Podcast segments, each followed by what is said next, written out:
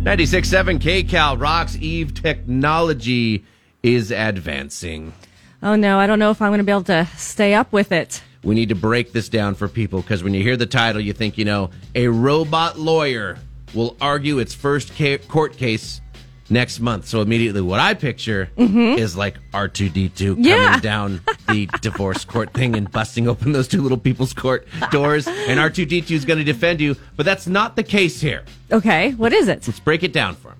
Add lawyer to the list of jobs that are threatened by AI, artificial intelligence, Intelligence. because this robot lawyer is set to do this. Now, let's explain what the robot is. This Okay. website called do not pay.com has tools to help people fight parking tickets, get their bank to reverse things like overdraft fees. Okay. Now they say they have an AI program that can listen in on you at court cases and come up with strategies in real time. In other words, Ooh, you're wearing an earpiece, Okay. say an AirPod. It's listening to what the judge or an attorney is saying to you on the stand and telling you what to say, pretty much. wow. I mean, that's quite advanced. Now, they're using it, they say, right now to help someone fight a speeding ticket next month somewhere in the U.S. And that's what we were wondering, like, why don't they say where this is? And they figure it's probably because it's illegal.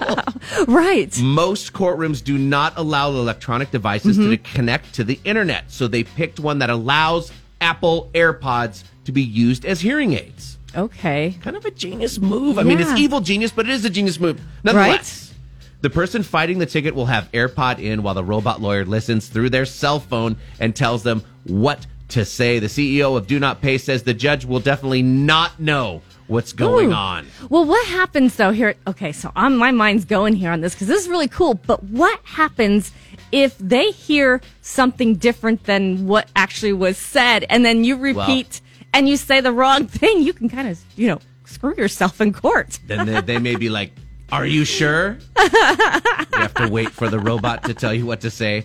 They're also planning on using it on another speeding ticket case that's happening over Zoom. See, now Oh, Zoom, yes.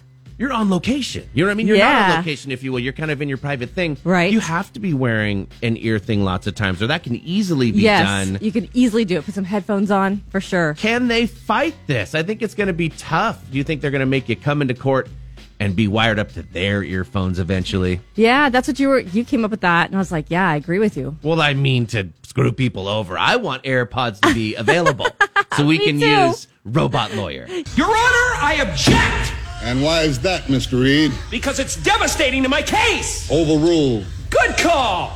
Patrick in the morning, only on 96.7 KCal Rock.